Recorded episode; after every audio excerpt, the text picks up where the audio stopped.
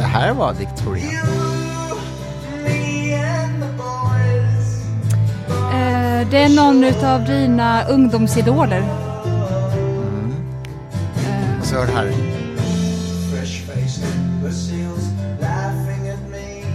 Han sjunger så speciellt. Jag vet ju vem det är.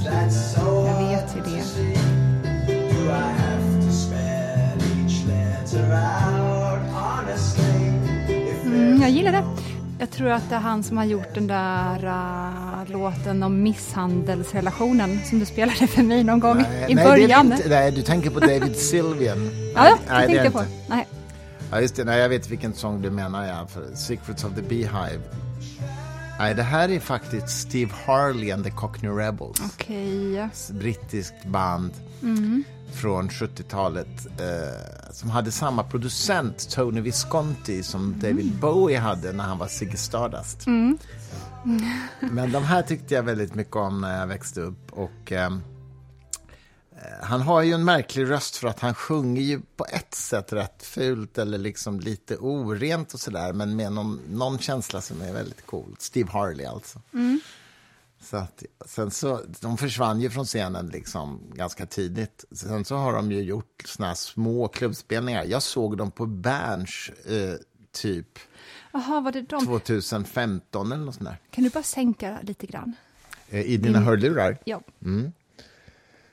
Just det, och så gick du fram till honom och drack öl med honom sen. Ja, vi, vi, vi, satt, vi tog en öl faktiskt eh, före spelningen, tror jag. Eh, jag bara berättade liksom att jag lyssnade mycket på dem när jag var ung. Så här. Jag menar, han var ju då en äldre man, alltså. men det var rätt kul.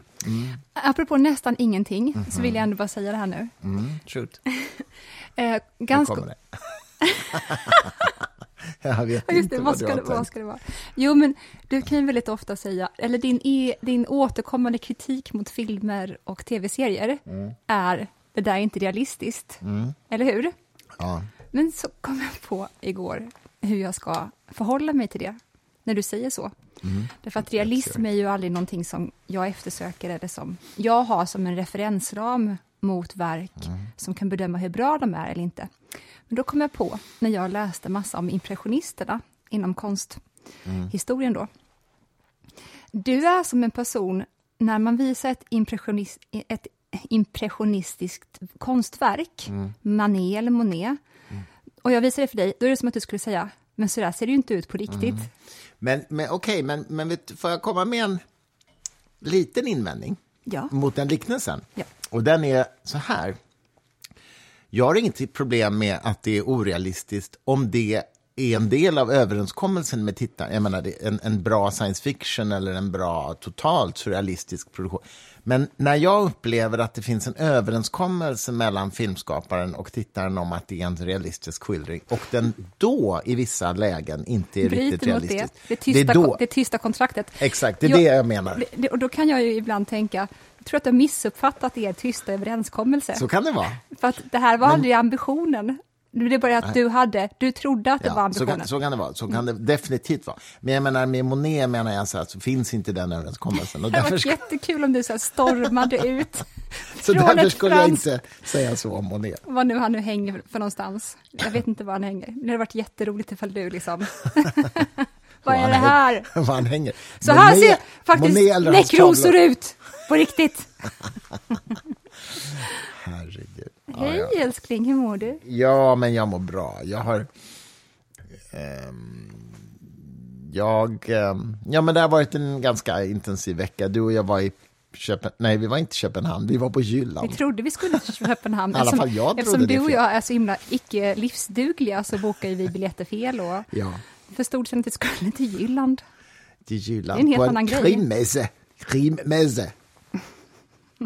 Spänningsromansmässa. Ja, men det var roligt. Där din danska bok lanserades. Lina, det var No- kul. Lina Nordqvist, ehm, som har skrivit den uh, förträffliga boken Dit du går följer jag, Mm. skrev till mig att när jag var där nere, eh, att danskar låter som barn som har munnen full av godis.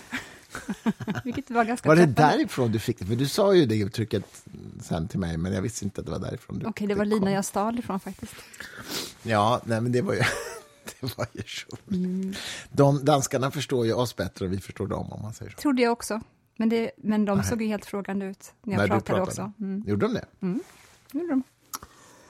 Ja, nej, men det var ändå väldigt roligt att få träffa lite danska förlag och få vara med och se hur det där gick till. Sen så var det ju lite tumultartat för mig eftersom min mor dog i söndags. Och det var ju förvisso väldigt väntat och sådär. Um, så i den meningen så var det ju ingen chock. Men det är ju ändå liksom en känslomässig...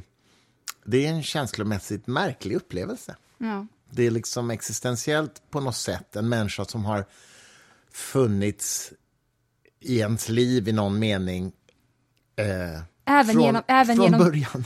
Även genom sin frånvaro ja, finns den precis. ju där på ett alldeles speciellt ja, sätt. För att frånvaron mm. kan ju väga ibland mycket tyngre än närvaron ja. till och med. Ja, men visst, visst, visst. Eh, och eh, hon var ju en fascinerande kvinna faktiskt på många sätt. Eh, och hade ju en lite udda karriär. Liksom. doktorerade i molekylärbiologi när hon var över 60. Eh, mest för att göra det. Sen gjorde hon inget mer med det sen. Mm. Men bara det är ju lite kul. Liksom. eh, på gamla dagar kom hon på att hon ville liksom, göra något sånt intellektuellt utmanande. Men, eh, vi, men ja, och hon var ju liksom dålig. Men hon, hon, fick, hon fick gå bort stillsamt och utan smärta. Och det, det, liksom, det var det viktigaste. Så att det blev så bra det kunde bli, så att säga. Mm. Även, eh. även, innan hon gick bort, att vi fick så fina ja. månader med henne, du och jag. Absolut, och, och, bra samtal och liksom, allting var ju liksom bra på det viset. Men så, så, nu har jag ganska mycket att hantera. Jag är ju enda barnet, vilket ju både gör det enklare, men också så är det ingen annan som kan sköta det, så att säga. Med bouppteckning och ja, allt administrativt. Men eh, vi har ju tänkt att hon ska få spridas för vinden på Gotland, som ju var hennes älskade andra hem, där hon ju senaste 20 åren tror jag hon var där nästintill halvårsvis, liksom, från första vårtecknen till, nästan vintern. Alltså. Mm. Och som vi älskar också, och vi åker dit varje ja. år, du och jag. Ja, precis. Så det, det har ju inträffat sen vi poddade sist. um, ja, sen har jag gjort, nu byter jag verkligen ämne. Go! Jag har gjort en, jag har gjort min första riktiga, ordentliga tatuering idag. Det är mm. faktiskt inte min första tatuering, för jag har en liten, liten, liten tatuering på ryggen. Ett litet japanskt tecken som heter, betyder livslust. Men den, det räknas knappt. Men nu har jag tatuerat in en ordentlig tatuering på min mm. högra överarm. Valde du mellan den och den här uh, Cornelis tigern över bröstet? Eller var det ett lejon? Nej, Cornelis tatuerad, Cornelis Vreeswijk lät ju tatuera in ett en tiger. Akta, på sitt... den ser helt skrynklig ut när du... Ja, men det, det, är bara en sån där skyddsplast, det är lugnt. Yes. Cornelis tatuerade ju in en tiger på sitt bröst, ja, precis. Men mm. han tyckte det gjorde så ont så han gav upp i mitten så den fick inga öron, den där stackars tigern. Det är så roligt. Det är så kul också att man förknippar honom med en man som lite grann saknar karaktär, om du förstår vad jag menar. Ja. och sen så visar det sig på ett så ytterst konkret sätt. Ja. Björn Ranelid tycker jag inte signalerar en man som saknar karaktär. Jag är ganska säker på att hans tiger på bröstet har öron. Vi får fråga honom det. Det Faktiskt. tror jag definitivt att den har. Eller hur? Äh, även om, men vi får fråga honom. Va, vad har du för relation till Björn Ranelid egentligen? Vad är det ni håller på med ni två? Varför hör han av sig till dig hela tiden? Ja, men han messar ju mig ibland med långa utläggningar om, om vetenskap Han berättar saker för dig, gör han, eller hur? Ja, ja, ja, ja precis. Det är det han gör? Det, ja, det kan man säga. Även per sms. Ring, ringde det ju någon gång också och berättade saker för mig. Jag fick inte en syl i vädret. Nej, sen la ni på. Det var, det var faktiskt otroligt. Jag, för du är ju inte den som brukar vara tyst så mycket. Nej. Men det är det enda samtalet som jag har, sett dig vara tyst i en kvart och sen var det slut. Ja, om man ens kan definiera det som ett samtal kan man ju diskutera. Men ja, men visst, du har rätt. Filosofiskt, vi får gå igenom nu. Det, det har du rätt i. Nej, men det var, det var roligt. Han spelar också in världens längsta meddelande på din telefonsvarare. Han har också bara föreläst i typ en halvtimme. Jag älskar ja, honom. Det var, jag minns att det handlade någonting om Darwin och evolutionen och sådär. Såklart. Men, men eh, jag minns den, inte den exakt. Men du, du, måste ju, du måste ju fråga mig vad jag har tatuerat in på armen. Ja, så att jag får berätta det. Förlåt. Så en dålig fru. Vad har du tatuerat in? Ja, det visste ju du redan innan. Nej, men det är Schrödinger-ekvationen helt enkelt. Alltså Erwin mm. Schrödingers våg, vågfunktion kan man säga. Den som beskriver kvantmekaniskt tillstånd som beskriver våg-partikeldualiteten, som beskriver en partikels superposition. Och det roliga är ju att lite grann beroende på vilken to ontologisk tolkning man gör om kvant av kvantfysiken. Du vet Schrödingers katt, det här, man säger så här, katten är varken död eller levande förrän man tittar. Men det är ju ett sätt att tolka det, att vågfunktionen kollapsar när man mäter eller undersöker. Men det finns ju andra tolkningsversioner också som säger så här, när man tittar, då är det så att då utsträcks vågfunktionen till att inkludera även observatören mm. och lådan och katten och hela... Mm. Och det innebär ju att i sin ultimata tolkning av detta så kan man säga att vågfunktionen beskriver hela universum. Mm. Så att man kan knappast ha en mer relevant tatuering än en tatuering som liksom enkapsulerar hela universums ja, det, tillstånd. Det är slutsnackat efter den, när man visar den. Ja, lite så faktiskt. Det är lite att sätta punkt när du drar upp den armen. Det Eller för, du får inte kände. dra upp den, för det blir en konstig gest av det. Du får bara så här, dra så här neråt istället. Så där kan ja. inte göra till exempel. Det blir missförstått med fasci ja, fascistgester. Nu ser och... ingen, eftersom vi, det här är en podd. men jag sträckte ut armen. Nej, men, eh, ja, men jag kände liksom som att det här, den här säger allt. Ja, det är bra. Nu är slutsnackat. Mm. Men eh, du vet att eh, tatueringar är ju en del utav riten för att sätta punkt för saker och ting. Det är en återfödelsegest man gör med sig själv. Mm. När eh, ett skeende har kommit till ända och man ömsar skinn eller man måste välja mellan att utvecklas eller dö, mm. då gör man en tatuering. Det, det, är så som maya-indianerna ja, ja, förhöll sig till det. Intressant. intressant. Jo, men jag har väl något svag aning om att tatueringar också kunde vara en slags så att säga vuxenblivande rit också, va? Men det är det säkert. Ja, precis. Men det är ju samma sak egentligen. Ja. Det är också att man står... Man sätter punkt för barndomen och ja, går exakt. in i ett nytt. Och då, och då markerar man det. Ja. Och jag tror ju som du vet att alla inre processer måste till slut eh, manifesteras i yttervärlden också mm. för att de ska bli fulländade. Det är därför vi gifte oss, till exempel. är det därför vi gifte Jaha, jag har alltid undrat. Varför ja, precis. Vågar inte fråga, liksom. Det har gått så lång tid också. ja, ja, precis. Ja, men det är väldigt mysigt att vara gift, känner jag, med dig. Eh, bra. Att, eh, ja, nej, men alltså jag har tidigare nog inte tänkt att det var så viktigt liksom, att vara gift. Man kan ändå leva tillsammans och sådär. Men mm. det är faktiskt det är väldigt mysigt. Varför? varför ja, varför? men det är en bra fråga. Dels för att, det, därför att i min ålder så känns det rätt tråkigt att säga det här är min tjej. Det låter så... Nej, det går inte. Det låter lite pervigt nästan. Hörru, du, du, skärp dig. Men äh, det är mycket trevligt att kunna säga det här är min fru. Mm. Mm. Och, äh, men, håll, men... Speciellt när vi går på systemet och du får visa lägg, då är det skönt att kunna säga nej men det här är min fru faktiskt. det är ju så ibland. Vad var det jag tänkte mm. säga? Men eh, håll med om också att eh, när man gjort den där saken i yttervärlden, i en ritual, vi mm. snart kommer börja glida in på dagens samtalsämne, som kommer vara ännu mer om religion och Gud mm. och kristendom, gissar jag. När man gjort den här ritualen, då är det också som om den här vetskapen om någonting, mm. erfarenhetsbaserade vetskapen, på något vis bottnar ett läge till djupare mm. i en, tack mm. vare den rituella aktionen som man har utfört. Det är någonting med ritualer. Jag tror verkligen att det är så. Du menar att du tror att de eh, manifesterar någonting utöver det som man medvetet bara gör. Ja, verkligen så. Men kan man uttrycka det så? Så kan man mm. verkligen. Men däremot så tror jag att det är så att en ritual som man utför i yttervärlden, utan att det finns en inre resonans, det är mm. helt verkningslöst, mm. nästan i princip, mm. tror jag. Mm. Man kanske kan komma på lite rätt väg genom att göra vissa gester i yttervärlden, men då är det rätt väg i det inre. Ja. Men däremot så tror jag så att när det inre speglas av en yttre um, ett yttre rörelsemönster i form av en ritual. Mm. Och jag har redan gått igenom de här stationerna med mig själv, emotionellt och psykologiskt och själsligt mm. till och med. Och nu gör jag de här sakerna. Mm. Då händer någonting väldigt kraftfullt som beseglas till och med, tror jag. Intressant. Och sen är då frågan, eh, beseglas, eh, är det också någonting då som har ett metafysiskt anspråk? Mm. Kanske det. Kanske det. Ja, men vi ska ju, vi ska ju prata mer om det temat som vi vi sa ju i förra podden att det var egentligen bara del ett av temat. Vi sa aldrig det. Nej, kanske inte men, vi men, men vi hoppas att ni fattade det, för att annars blir... men det var någon som skrev till oss sådär att åh, hoppas ni pratar mer om det här. Eller? Ja, men det är jättemånga som har skrivit ja. att, men det var så många saker ni tog upp som ni sen inte ja, pratar om. Det brukar men, bli men så, för vi, vi associerar så vilt. Och vi orkar inte till slut, vi blir så trötta senast också. vi ville bara gå upp och äta.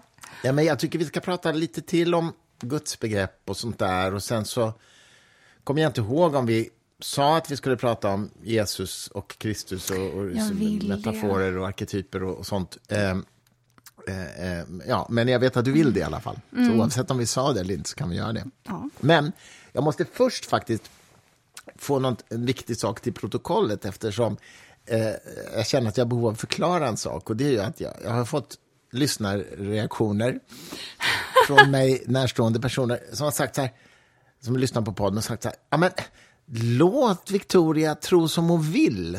Så här, det, det, är inte, det, håll inte på liksom om hon, vill kalla sig, om hon vill kalla sig för religiös så måste du acceptera det, har folk sagt till ja, dig. Precis, och då, och, då, och då vet de ju inte att du och jag, innan förra podden, du sa till mig så här, peta på mina definitioner och mina begrepp så mycket du kan, för det är det som är poängen med den här podden, att vi ska så att säga utforska de här begreppen, analysera dem, peta på dem, se om de håller och så här. Så att du gav mig ju liksom uppdraget att ifrågasätta mm. eh, det du sa. Så att jag vill bara säga, jag vill bara ta det till protokollet, att det är liksom min roll när jag frågar dig om det här. Liksom, hur menar du med det här? Hur kan du kalla det det här och det här? Och så vidare. Så, ja. så, att, så det, det, det gör jag.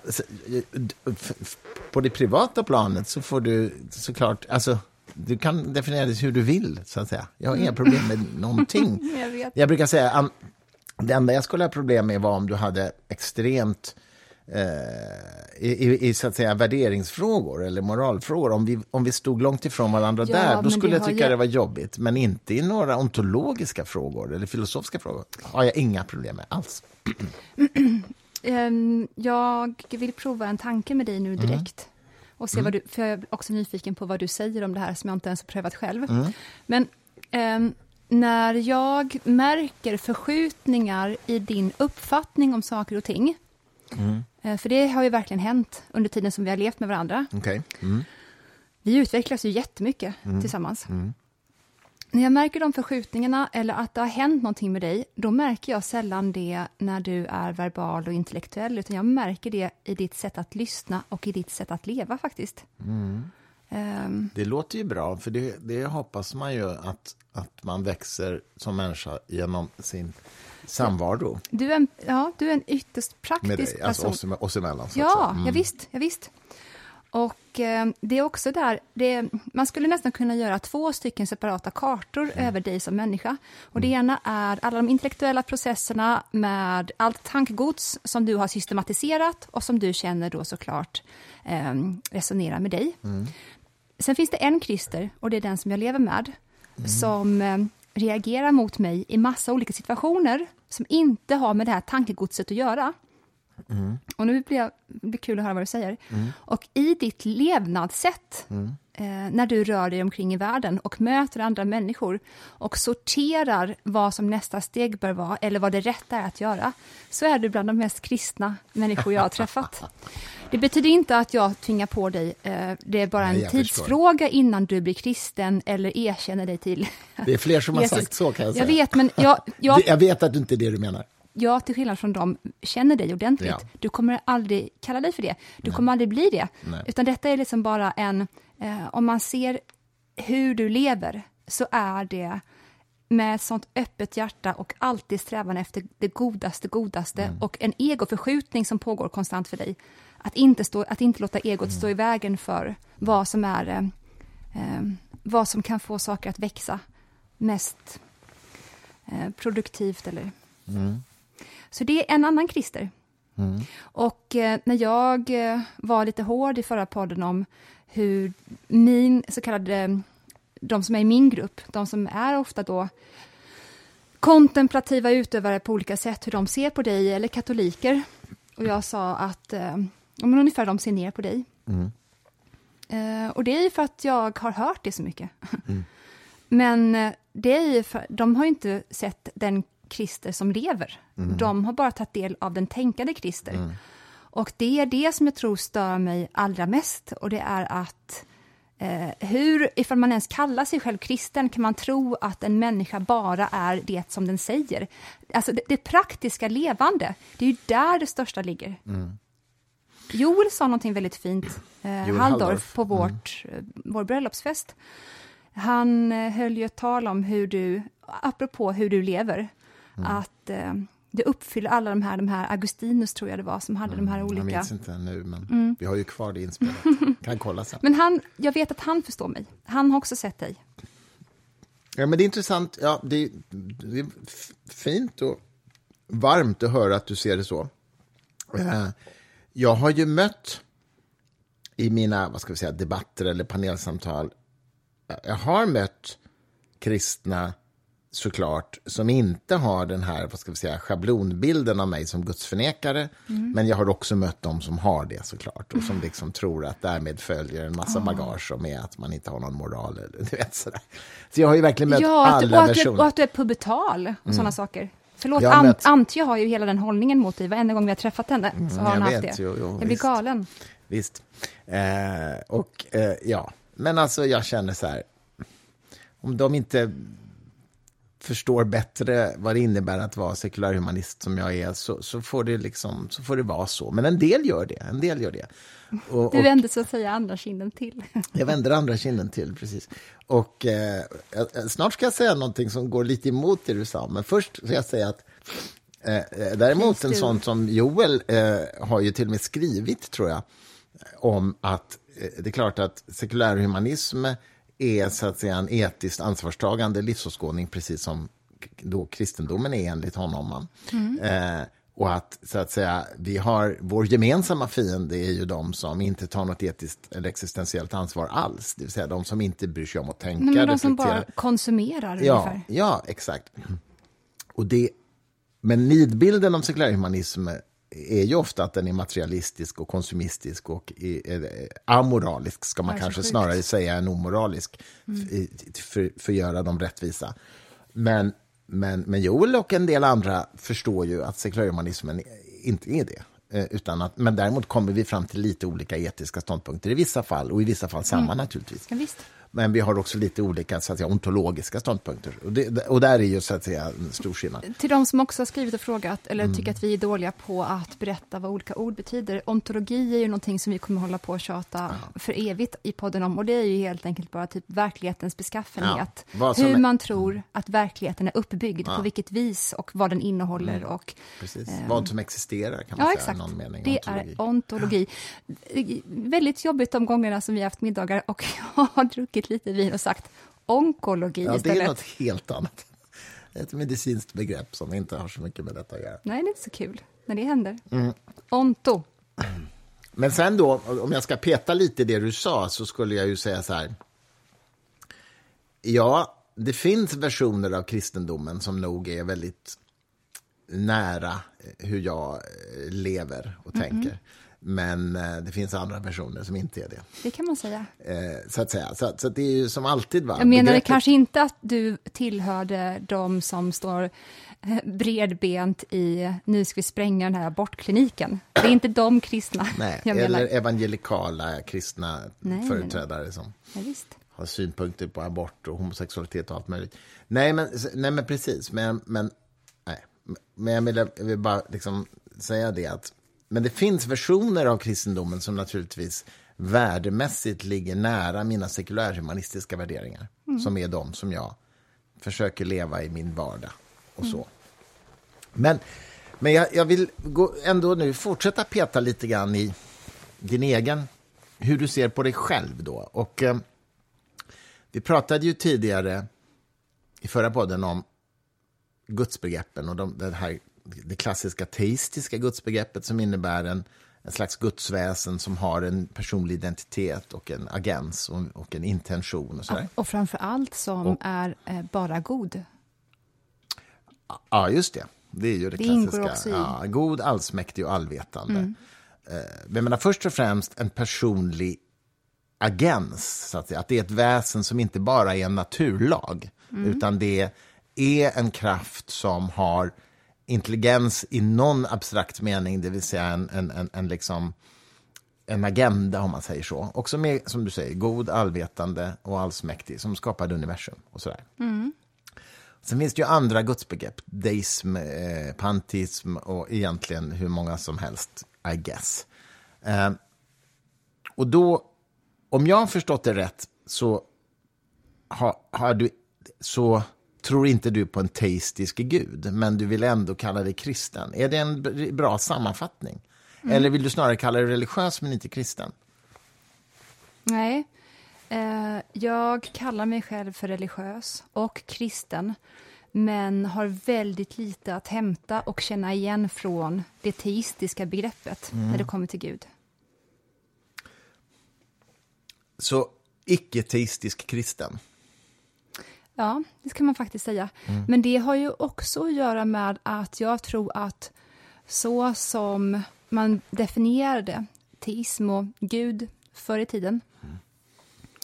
har levt kvar in i vår tid och mm. man hade ett språkspel eh, tillhanda förr som eh, garanterat eh, hade fungerade väl som verktyg på vissa sätt, mm. men som jag tror nu inte gör så mycket gott eh, i samhället mm. eller inom det, de institutionerna som kristendomen mm. befinner sig inom faktiskt. Jag är ju jungian framför allt. Ja. Och när man är det så betyder det att man har en ontologi som säger att eh, motsatserna är inte det definitiva i verkligheten, utan det finns någonting bortom eh, dualismen.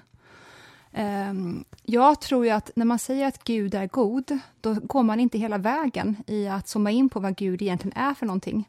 Jag tror inte att Gud är ond, det tror jag absolut inte, men jag skulle aldrig någonsin kalla Gud för enbart god.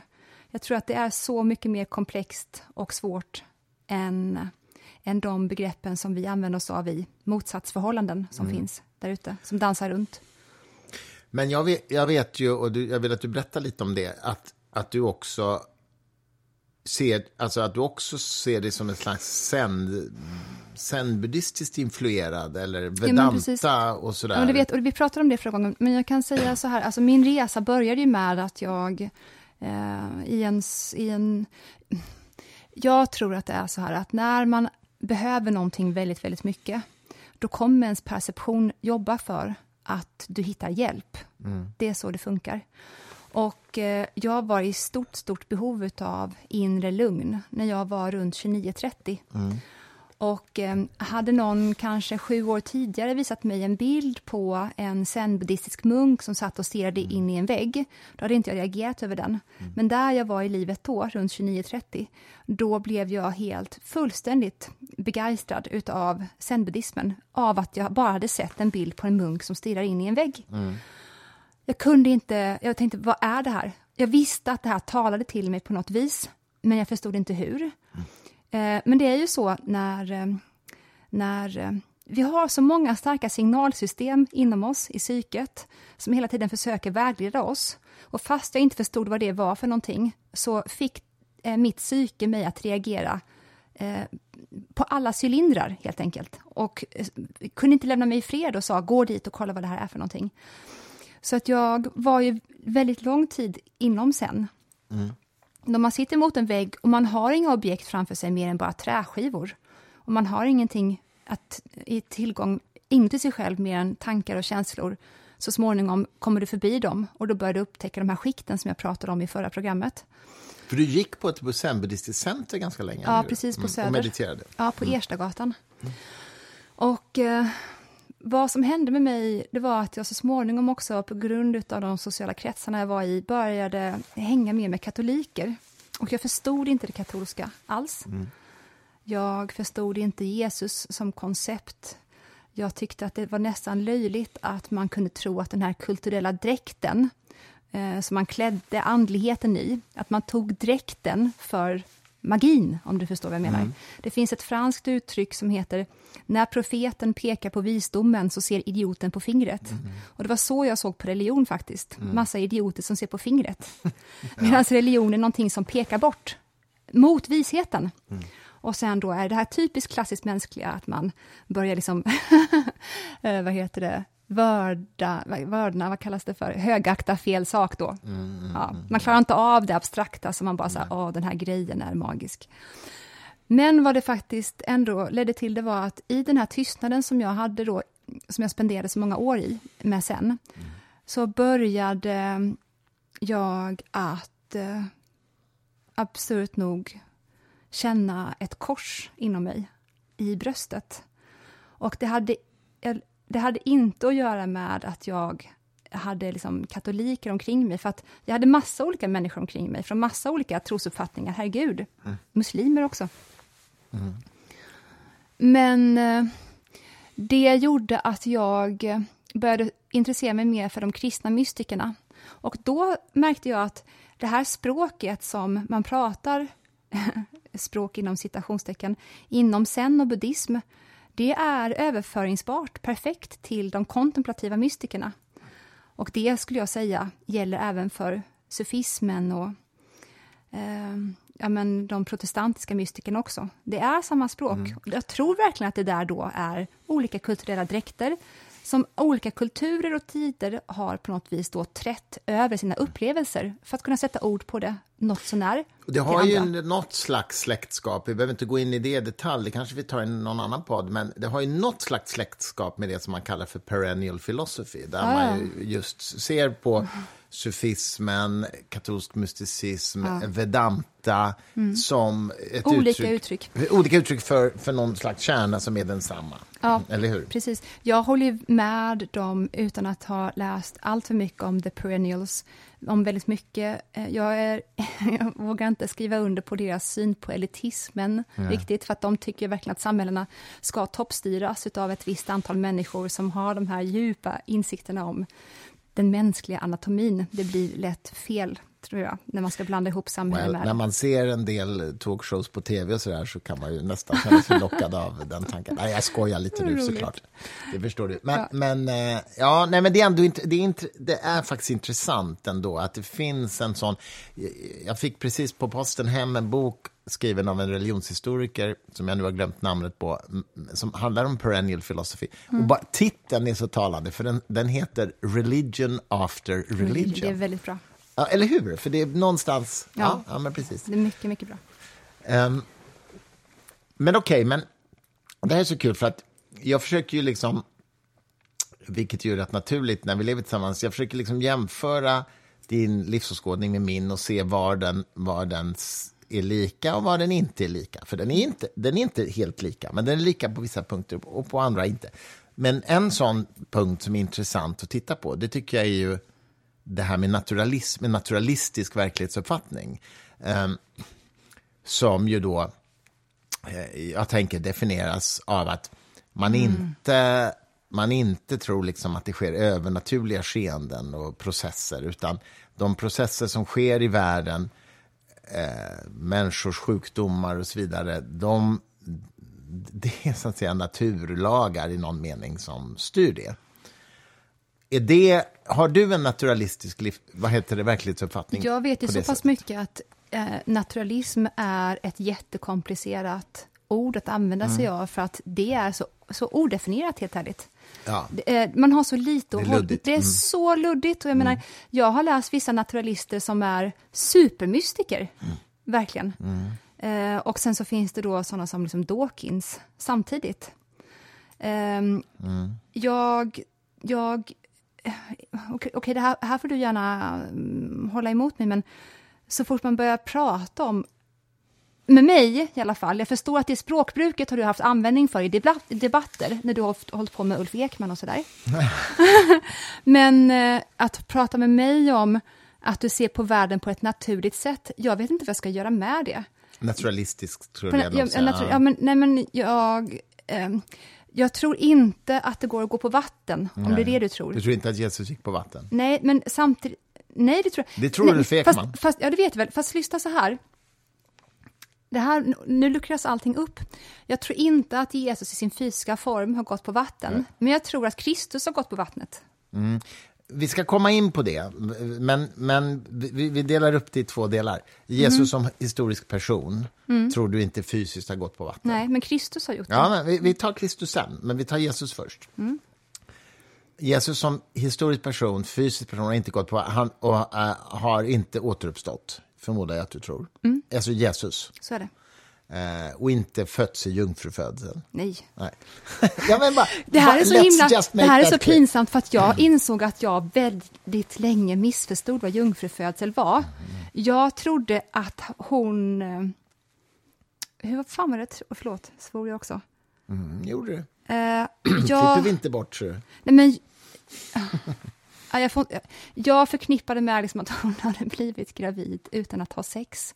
Men sen så blev det ju stökigt mm. också, den här påven på 1800-talet, som blev bara helt manisk på att också få in eh, att hon var oskuld även efter födseln.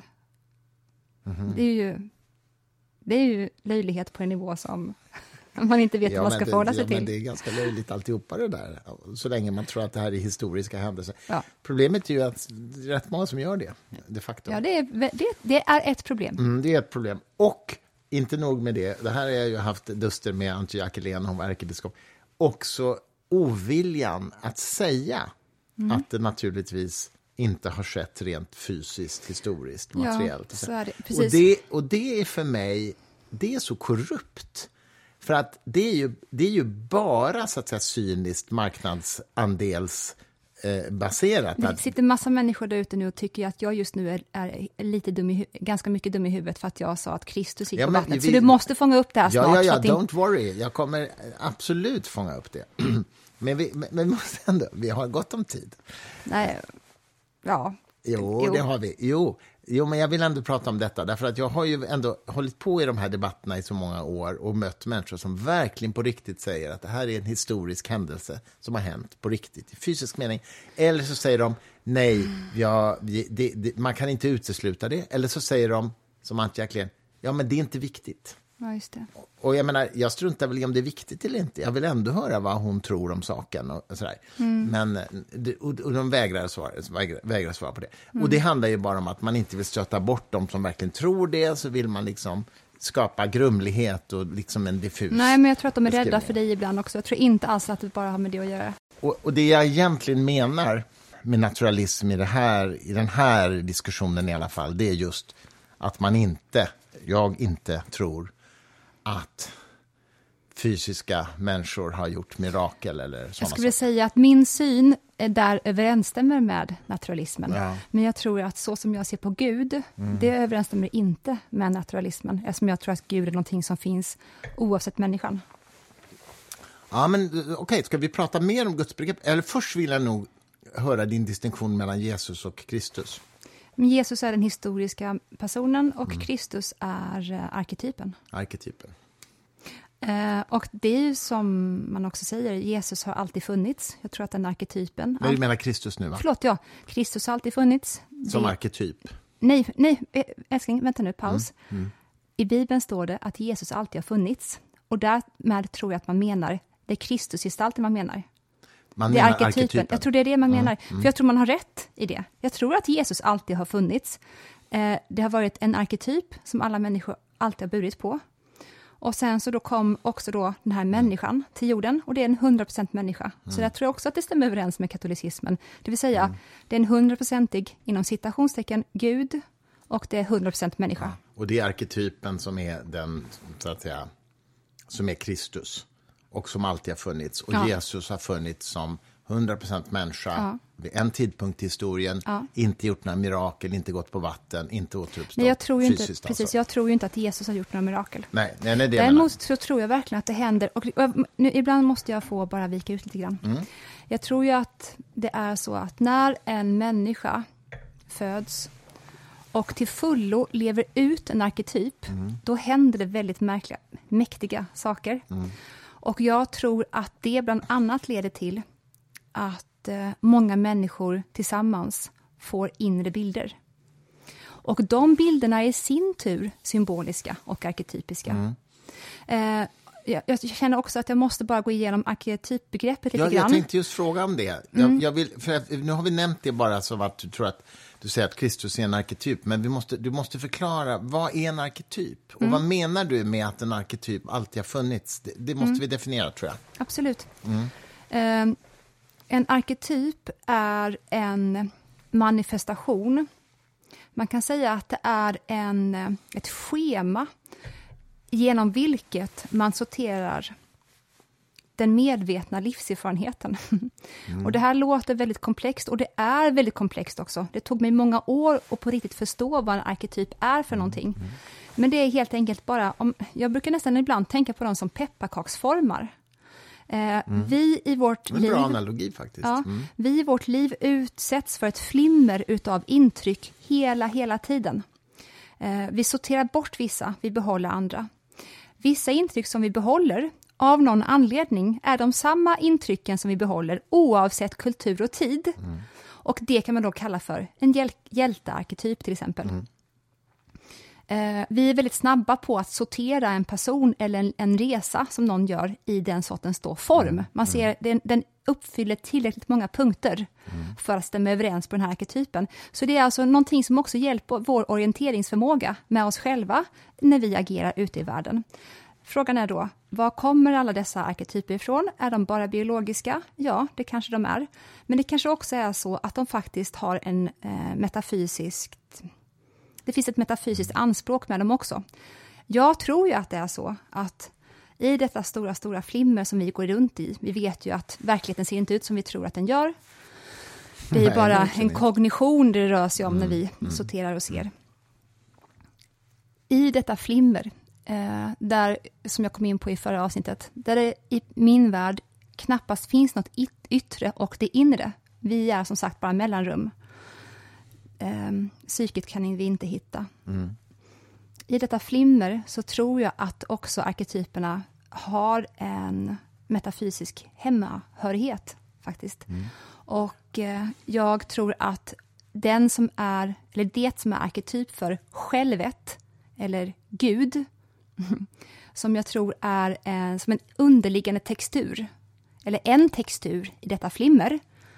Den arketypen gestaltas bäst utav Kristusarketypen. Men nu, jag har fler frågor. Uh, vi får inte gå för fort fram här, för det här är jätteintressant. Arketypbegreppet, det är ett jungianskt begrepp, eller hur? Ja. Alltså själva sättet att tala om det här kommer från Jung. Ja, sen så Eliade pratar också om arketyper, men han gör det på ett annat sätt. Det, mm. det, som man ska söka på om man vill förstå det här bättre så är det ju jungianska mm. arketypbegreppen. Men då, då, har jag, då har jag en fråga. Um, mm. De här arketyperna, Kristus som arketyp då, eller Kristus ser du som en arketyp. Finns det fler arketyper som har liksom alltid funnits i någon mening, så att säga, alltså i mänsklighetens historia. Är, Kristus ett, bara ett exempel bland flera? Eh, jag tror att den arketypen som bäst eh, gestaltar självet, eller Gud, är Kristusarketypen. Mm. Och i den då, eh, det är ju flera personer som tidigare då har uppfyllt den arketypen. Jag tror att Dionysos, till exempel, är en. Mm. jag minns inte vilken egyptisk gud som har gjort det tidigare.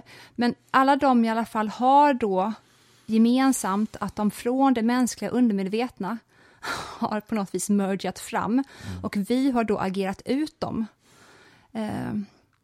Så du tänker dig, du tänker dig alltså att Kristusarketypen egentligen har gestaltats av olika historiska personer och också icke-fysiska icke personer här, genom nu kulturhistorien? Måste nu, nu måste vi vara jättenoggranna. Jag tror att de har gestaltats av andra tidigare, mm. men jag tror ingenting liknar det som hände med Jesus. Mm. Den, menar du, då du menar du den fysiska historiska, historiska personen? personen. Precis. Ja, För så som den människan, ja, människan levde ut mm. det och agerade ut det, är eh, Dynamite. Mm. Eh, och du, du sa att Dionysos är ett exempel som var den att, arketypen. Det är ett exempel på hur Kristus-arketypen har levts mm. ut genom oss tidigare. Mm. Och vad alla har gemensamt är då jungfrufödsel. Ja, Och, precis. ja, Det- och, ja. och att de har uppstått från de döda. Ja, för, för just jungfrufödsel-grejen har ju kommit, finns Det är, i inte flera en, myter. det är inte en slump att man har lagt det på Nej. Jesus. Det Nej, är, precis. För den har, man, fanns tidigare också, ja. Precis. Inte bara för att den fanns tidigare, det stämmer överens på något symboliskt sätt som inte är räckbart för oss. Eh, Det finns inform- information i det också. Mm. Ja, ja, ja, men jag förstår. Det står för någonting, så att säga. Det Precis representerar så. Ja. någonting. Ja, ja precis. Eh, det är arketypiskt, och det är metaforiskt, men det är inte fysiskt historiskt. Det är, så, det är det du säger. Eller? Eh, nej, precis. När det handlar om det fysiskt historiska så är det ju inte så att Maria i den yttre världen Nej, det det var oskuld. Nej, men det är precis. det- det är det jag menar. Precis. Sen så är det alltid... ehm, den yttre världen är en väldigt stor värld. Den inre världen är en minst lika stor värld. Ja. När vi pratar om universum, du och jag, vilket jag gör väldigt ofta, om man ser hur stort det är, eh, då brukar jag säga ibland, psyket är lika stort. Den inre världen är vidlös, gränslös. Den är eh, inte mätbar på samma sätt som den yttre världen, men det enorma rummet som vi på någon, av någon förunderlig anledning har tillgång till. Jesus Christ. Där kom han, i bo, båda versionerna. Ja. Både Jesus och Kristus. Eh, Men, nej, men det är intressant, för att som jag tolkar det nu, då, det får liksom, jag försöker beskriva nu hur jag uppfattar det du säger, och det är att, att de här arketyperna eller de här ja, myterna, eller vad man ska kalla det, om jungfrufödsel till exempel, de har kommit olika gånger genom historien. Och även det här mirakelgörandet som Jesus förknippades med, att han gick runt och gjorde mirakel. Eh, och just i hans samtid, har jag förstått när jag pratat med religionshistoriker, så var det ju ganska vanligt med mirakelmän som gjorde mirakel. Det var, liksom, det var, det var så man gjorde om man såg för någonting extra. Av så att någon. Av någon outgrundlig anledning så har ju folk velat hålla på med det där jämt. Ja, ja, men exakt. Det är ja. också, tror jag, en yttring utav Och där- och någonting därför så- inre. Och därför så, och därför så tillskrivs det Jesus eftersom han då så att säga kom att representera en ny religion som föddes i och med Jesus, så att säga. Nej, jag, Nej. Jag, jag, det är delvis Okej. rätt, men jag, vill, jag, vill, jag motsäger mig och det grövsta, att man säger att så där hade man gjort tidigare, därför vill man tillskriva Jesus det också. Jag tror verkligen att det är så att alla de, allt det vi vill applicera på Jesus och som applicerades på honom eh, är uttryck för någonting som faktiskt är sant. Man bara tar det för sant på fel sätt. Mm, jag förstår vad jag menar. Mm. Så jag gillar inte att man säger så därför vill man fortsätta för det var en vinnande grej att göra. Nej, det finns i alla de miraklerna som han utförde eh, otrolig sanning och livsvisdom i dem. Det är bara inte det att de eh, eh, utfördes så I- tror i jag. fysisk mening, precis. nej, jag. Men Mm. man måste se bakom. Vad är det han egentligen gör? Men, jo, jo, ja, men så långt tror jag att jag förstår vad du menar. Det, och jag men, ju, nu refererade jag inte till tidigare så att säga, myter eller traditioner eller vad man ska kalla det, utan jag menar att i, i Jesus samtid, alltså den historiska Jesus samtid, så var det vanligt med mirakelmän. Och då menar jag att om man nu tänker sig att det här är en arketyp som har liksom funnits alltid i mänsklighetens historia, så är det ganska rimligt att tänka sig att den manifesteras på ett sätt som folk begriper i sin samtid. Förstår du? Ja, de kontextualiserade. Ja, det är det Och- jag menar. Precis. Och eh, Richard Rohr, som jag älskar jättemycket, och jag vet att många av mina katolska vänner inte tycker om honom. Eh, han är alltså franciskan från Kansas. Han är... Eh, ni kan lyssna på honom på Youtube, han är fantastisk. Men jag älskar verkligen Richard Rohr när han säger Vi var inte redo för Jesus Kristus för 2000 år sedan. Och vi är inte redo för honom idag heller. Vi kontextualiserar helt fucked up vad det är som det här handlar om egentligen. Vi tar återigen, vi tar eh, pekfingret som profeten pekar med för hela visdomen. Istället för att se men vad, vad, vad, är, vad är det för riktning som vi som stakas ut åt oss genom hans agerande och levande. Just det, du kanske ska säga något om Richard Rohr. Han är alltså franciskan och katolik alltså. Jag har inte så mycket att säga. Det är bättre Nej, att man lyssnar på honom. Ja, men, men, Thomas Merton, men han är influerad av Zen också, eller hur? Precis som Thomas Merton, som också var en så katolik som tyvärr dog under Koreakriget, så är Richard Rohr en person som är my kind of Catholic. Han, mm. han blandar den katolska kontemplativa traditionen med den österländska. Mm. Med Zen? Ja. Mm. Vad, tänk, där, vad, tänker du om allt det här, älskling? Och, ja, det, jag ska, det ska jag gärna kommentera, men jag ska bara säga... Och det där, så, de personerna är väl... De går hem i vissa katolska kretsar, men inte i andra. Kan man säga så? Ja, så är det. Mm. Men man får också se att, och någonting som jag tror inte många människor känner till, det är att katolska kyrkan har sjukt högt i tak. Mm. Man tror att det inte är så, för att sådana som är frånskilda inte får ta nattvarden och sån skit i Sydamerika. Mm. Samtidigt är det så att bland de mest kontroversiella katolska präster där ute, James Martin till exempel, och som slåss för hbtq-rättigheter inom kyrkan och sådär. Och Richard Rohr är också kontroversiell i vissa kretsar inom katolska kyrkan. Mm. De blir aldrig uteslutna, det skulle aldrig mm. hända. Mm. Eh, de tas emot av påven.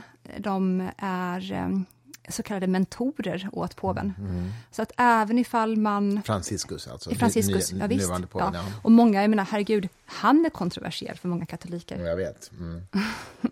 Men det är som det ska, det är en stor dysfunktionell familj. Skål. Skål älskling. Stor dysfunktionell familj, det var ja. en rolig beskrivning av katolska Det är verkligen det. Och vad jag jo. gillar i den här konsumistiska världen, så gillar jag tanken på att eh, här kommer man in i ett rum där jag inte bara kan pick and choose.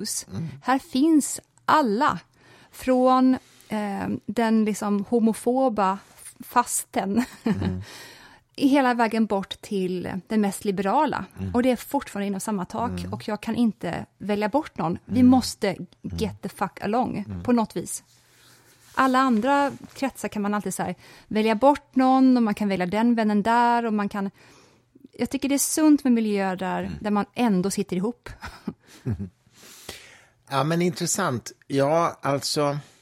Du frågar vad jag tycker om detta eller hur jag tänker om detta. Jag, mm. Jag tycker det är kul att intervjua dig om det här, men jag kan naturligtvis säga någonting om hur jag förhåller mig till det också, om du tycker det. Ja, det är klart jag vill. Uh, ja, ja, nej men, ja, okej, okay. ja men... uh, ja, alltså jag, jag um, tänker om arketypbegreppet. Så som jag förhåller mig till arketypbegreppet så skulle jag säga att jag tror att det är en beskrivning av en slags psykologisk konfiguration mm. som mycket väl kan... Alltså, jag är ju liksom agnostisk till detta, men jag, kan tänk, jag skulle kunna, mycket väl kunna föreställa mig att det kan vara en psykologisk konfiguration som är allmänmänsklig, det vill säga det är inte så att varje individ upp, uppfinner sin egen arketyp, utan att det finns någonting kollektivistiskt eller kollektivt över, över vissa psykologiska konfigurationer och som också överlever genom generationer och sådär. Mm. Och, och de kan, det, det, kan förtjänas att kallas någonting annat än bara psykologi och då är väl arketyp ett bra begrepp. Däremot så tror ju jag att det är liksom biologiskt orsakat, så att säga. Jag tror att, jag tror att det är ett, man skulle kunna kalla det för ett emergent fenomen, men som är emergent ifrån våra vad heter det, biologiska konstruktioner, att de är genetiskt kodade i, i någon mening, kognitivt genetiskt kodat. Mm -mm. Det, jag, jag, tror inte att de har en metafysisk ontologi, alltså eller existens... Fristående från människan? Fri, nej, nej. nej. Men är det så att du tror att arketyperna i sig inte har det? Eller är det så att platsen som arketyperna, ja, för du, du, tror att de bara kommer från oss och att vi är inte förbundna som människor ja. till någon metafysik alls? Nej, jag tror inte, jag tror inte att de, så att säga, om mänskligheten upphör att existera så tror jag inte arketyperna finns kvar. Ja, det, det är en sak, men samtidigt så tänker jag, du vet, du är ju matematisk platonist, så mm. du tror ju att mm. talen eh, har någon sorts existens ja. ut, oberoende av oss som människor. Mm. Och då är det då en fråga, eh, om du tänker på Gödel, mm. som vi älskar. Han har återkommit många gånger i den här podden. Du vet, när, Gödel, ja. när han eh, kontemplerade över sina satser, mm. eller sina matematiska mm. mysterium. Mm. Då låg han och mediterade. Mm. Om det är så att du tror att matematiken är fristående från människan, kan det vara så att man genom kontemplation, kontemplation mm. ändå kan räcka sig mot den här metafysiken? Eftersom du tror att... Ja, men det för, tror jag. För Gödel skulle ju... Okej. Okay. Mm. Ja. Gödel var ju dessutom... Så vi kan komma i kontakt med metafysiken, menar du? Eh, ja, det tror jag. Och jag tror, Gödel var ju dessutom religiös i den meningen att han hade, no, han hade någon slags gudsbegrepp som han trodde på. Ja. För mig är det tyvärr oklart vilket det var. Ja. Han, han, var, han var min starka gissning är att han var inte teist. Han hade inte teistiskt gudsbegrepp.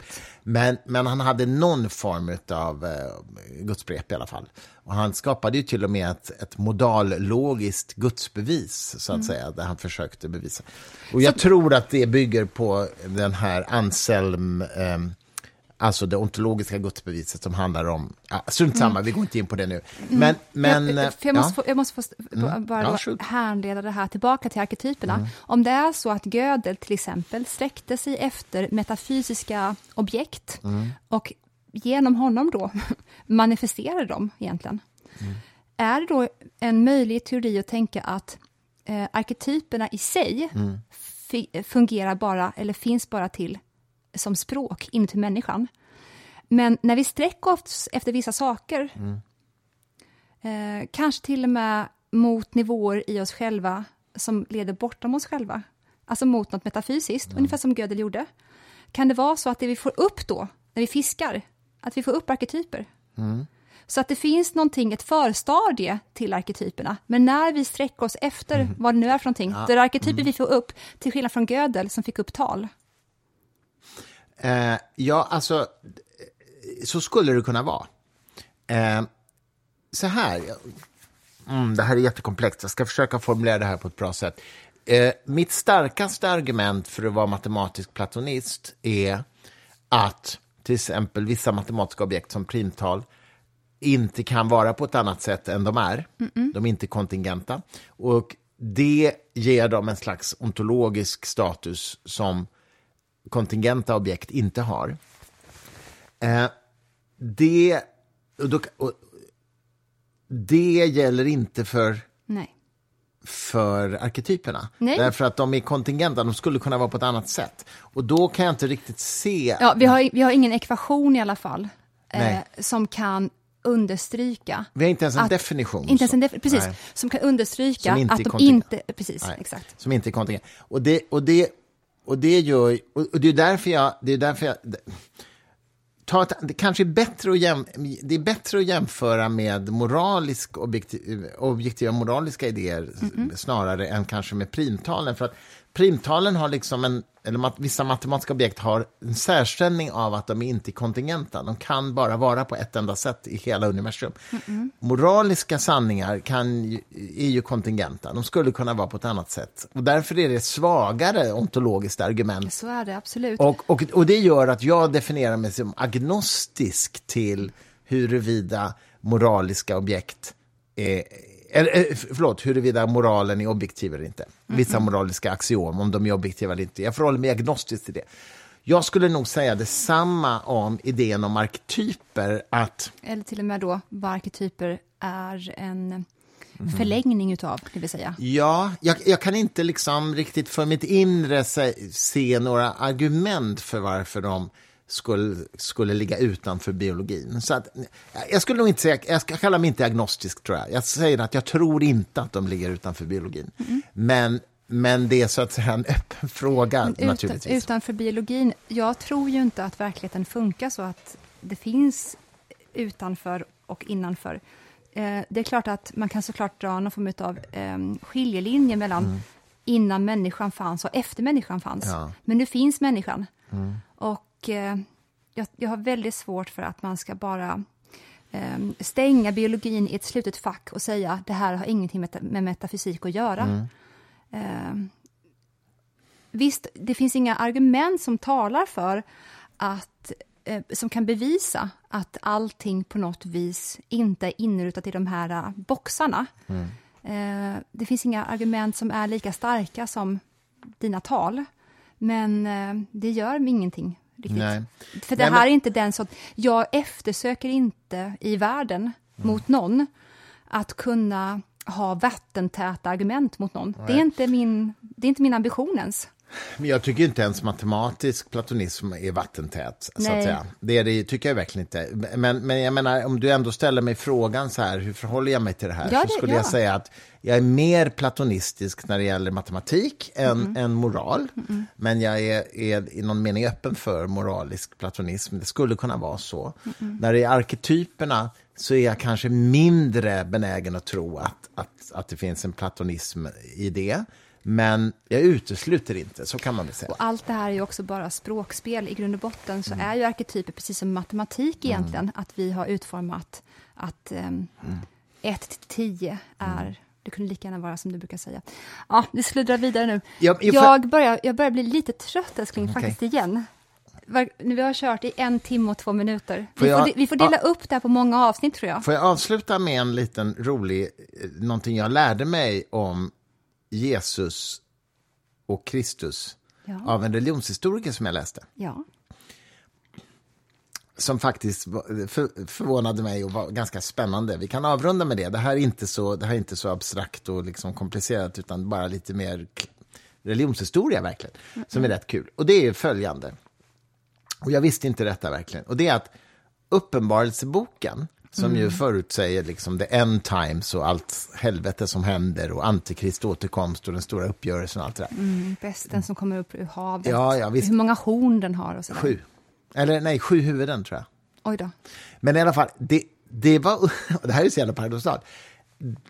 Innan upplysningstiden så såg man inte det här som en slags förutsägelse om framtiden utan bara som en slags metaforisk berättelse. Men i, i och med upplysningen och framför allt i och med liksom, ehm, upplysning, alltså franska revolutionen rättare sagt, som ju sammanföll med upplysning, eh, och framför allt det, det mm, slakt, slakten, alltså det, det blev ju totalt mayhem, liksom.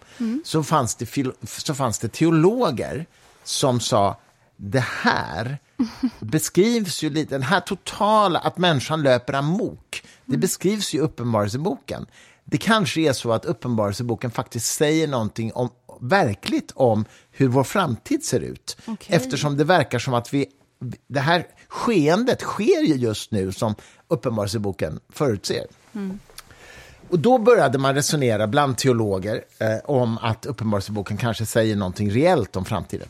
Och då delades det upp i två tolkningar av det här som är väldigt roligt. Du vet, Uppenbarelseboken talar ju om det tusenåriga riket som ska komma. Just det. Mm. Och då delades det här upp i två traditioner.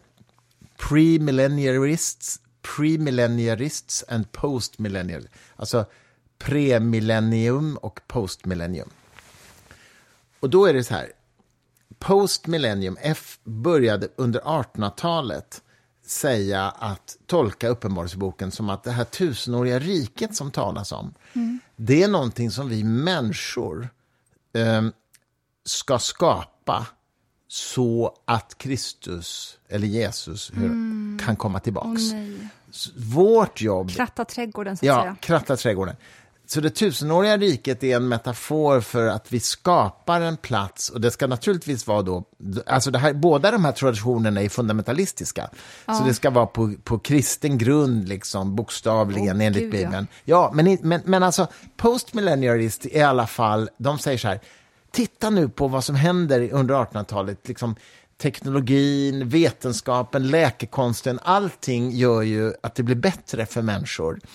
Det är vi som håller på att skapa det tusenåriga riket, så att Kristus kan komma tillbaks.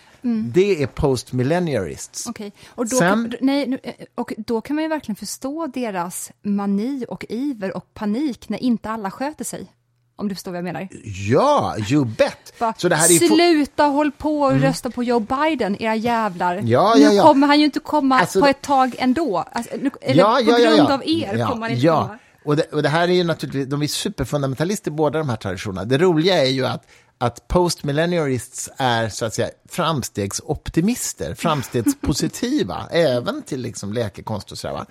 Medan premillennialists, de säger så här, nej, nej, nej, Jesus ska komma tillbaks först och sen är det han som återupprättar det tusenåriga riket. Wow. Och då är det så här, ju mer eländigt det är i världen, desto mer är det tecken på att Jesus snart ska återkomma.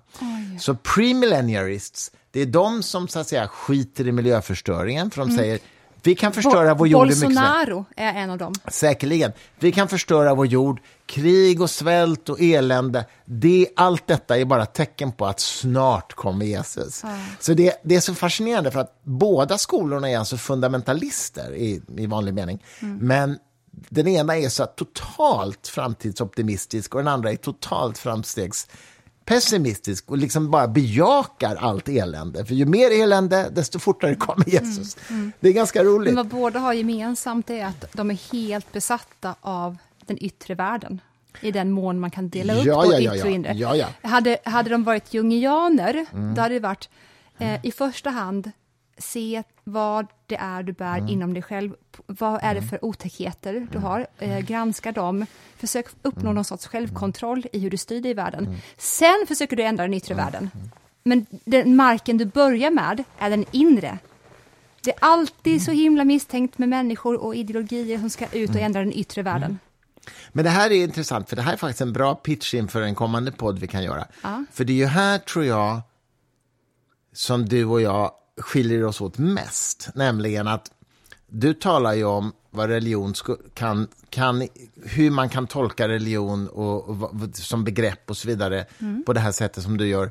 Jag förhåller mig ju till hur faktiskt människor där ute gör och tolkar religion och agerar utifrån det. Och där till exempel premillennialists har ju påverkat amerikansk politik jättemycket här, här tänker vi här olika. har vi nästa podd. Men grejen, ja. nej, jag vet inte om vi tänker olika, men jag har ju så mörk människosyn så att jag tänker ja. att nästintill även det mest destruktiva ja. eh, samhällsmönster eller bygge eh, är bättre än ingenting alls. Allt är bättre än anarki. Nej, och, och egentligen är det, det är inte riktigt att säga att vi tänker olika, för att det är klart, du, du tycker ju det är lika problematiskt som jag, att ja, människor agerar absolut. så. Så att vi, vi tycker ju lika om detta. Ja. Men, men jag menar att det är där jag liksom lägger mitt fokus, det är där min det är där min religionskritik ligger, så att säga. Den ligger ju inte mot människor som tolkar religion på det, här, på det sättet som du beskriver. Nej, Där ligger även, inte min kritik. Även de religionerna som du siktar mot när du skjuter ner dem, eller mm. försöker skjuta ner dem, mm de tittar jag på och tänker better than nothing. well, nah, better than nothing. Mm. Anarki är det farligaste som finns. Mm. Kaos är det farligaste som finns. Hellre en... Ja, en och nihilism. Men, ja, men, hellre, mm. Nihilism är en annan sak. Eller, jag tycker, det bryr jag mig inte så mycket om. Men hellre en alltför rigid ordning än ingen ordning alls. Okej. That depends on who you ask, tror jag. Men okej. Okay, uh, ja, kontext är allt, såklart. Men, men, det, det, men om man ska vara du, extremt generell. Jag förstår vad du menar. Det är intressant, det du, det, det, du säger nu får mig att tänka på någonting som jag läste av en journalist när IS hade sin stora framgång. Mm. Och det var så här, varför, varför lyckas IS ta över en stad som Mosul till exempel, eller an, stora städer? Mm. Varför, varför protesterar inte människor? Och det, det, var så intressant, för den journalisten skrev så här, det beror på att innan IS kom och tog mm. över staden, mm. så var det så att man var tvungen att förhålla sig till lokala eh, klanledare, man var tvungen att muta dem, man var tvungen att liksom vara rädd för sitt liv. Det fanns ingen förutsägbarhet. Det är, Precis. det är nyckeln. Precis. När IS tog över kontrollen så var det så att den lokala matthandlaren på gatan, mm. om han var man, så han visste då, han behöver inte muta några längre. Mm. Han visste, så länge han höll sig till reglerna mm. så... fanns menar, det en förutsägbarhet? Fanns det en förutsägbarhet. Barnen fick ett vaccinprogram och liksom skolorna fungerade. Sådär, mm. och det är jävligt läskigt. Alltså, Missförstå man tänker... oss inte, vi tycker att IS är ondska. Ja, såklart, det är när man sätter såklart. ondska mot ondska. Mm. Men är det någonting som, apropå biologi, som eh, det farligaste för oss som är en, en oförutsägbarhet. En, en direkt mm. ingång mm. till mm. Att, äh, att bli apatisk, mm. till depression, till äh, eh, att inte ta hand om sin familj och sina barn, mm. det är just att du inte vet när någonting kommer slå till. Nej, men exakt. Och, det, det, och i den meningen så är ju IS jämförbart med nazisterna. Nazisterna exakt. skulle också bygga det strukturerade samhället när de bara hade fått rensa ut de som inte passade. Och det är ju vad IS också gjorde, eller försökte göra rätt sagt. Och det är ju det, ondsk, det är, det är så ondskefullt så att man orkar inte ens ja, tänka det, på det. Men det, men det, har just den aspekten, Ons att det skapar ordning för de som passar in. Ja, och ondskan är ju så slug. Så ja. att ondskan använder sig utav eh, den, den, har ju insikter om hur vi mm. byggde som människor. Ja. Och det, ondskan känner ju ja. till att mm. är det någonting vi behöver först och främst så är det just förutsägbarhet. För att annars kan du inte få något att växa. Exakt. Du kan inte ta hand om någon. Mm. Så det, det är ju då eh, ondskans främsta vapen. Mm. Att skapa förutsägbarhet, för det värsta människan vet är oförutsägbarhet. Ja. Ja. Sen så finns det ju ondska såklart också som säger och viskar vi slår sönder allt. Mm. allt. Allt som vi har byggt upp är bara helt... Ja, och det finns ondska som också är sadistisk och som är... Alltså det, ja. Och IS är ju något av det värsta som har hänt i, i modern tid överhuvudtaget. Jag menar, det tror jag alla fattar att vi tycker. Men eh, det är ändå intressant att förstå rent psykologiskt hur det kom sig att de ändå välkomnades av vanliga människor, mm. en del vanliga människor, mm. i de här städerna som de tog kontroll över ett mm. tag i alla fall. Mm.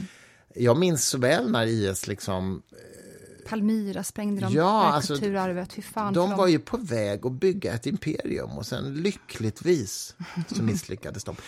Men Victoria, vi har pratat ännu mer om gudsbegreppet nu och även Kristusbegreppet och om Jesus och mm. om... ja, det kanske blir fler poddar om det här. Vi, vi får väl se.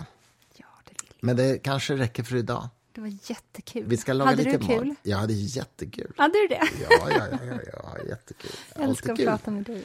Jag blev lite trött där efter en stund, men det är, det är också för att det har varit um, bara mycket. Det har varit mycket. Ja. Det är helt okej. Okay. Jag tror att det, vår publik nöjer sig nog med en timme och en kvart. Hundra nu, timmar. Vad sa du? Nu fortsätter vi lite på Steve Tack Harley. för att ni lyssnar. Tack för alla som skriver. Vi är så glada ja. för er. Och 13 april så är vi tillbaka på Cirkus med vår livepodd och då om psykedelisk forskning. Ja, kom, kom till Cirkus. Tack för idag. Tack för idag. that there are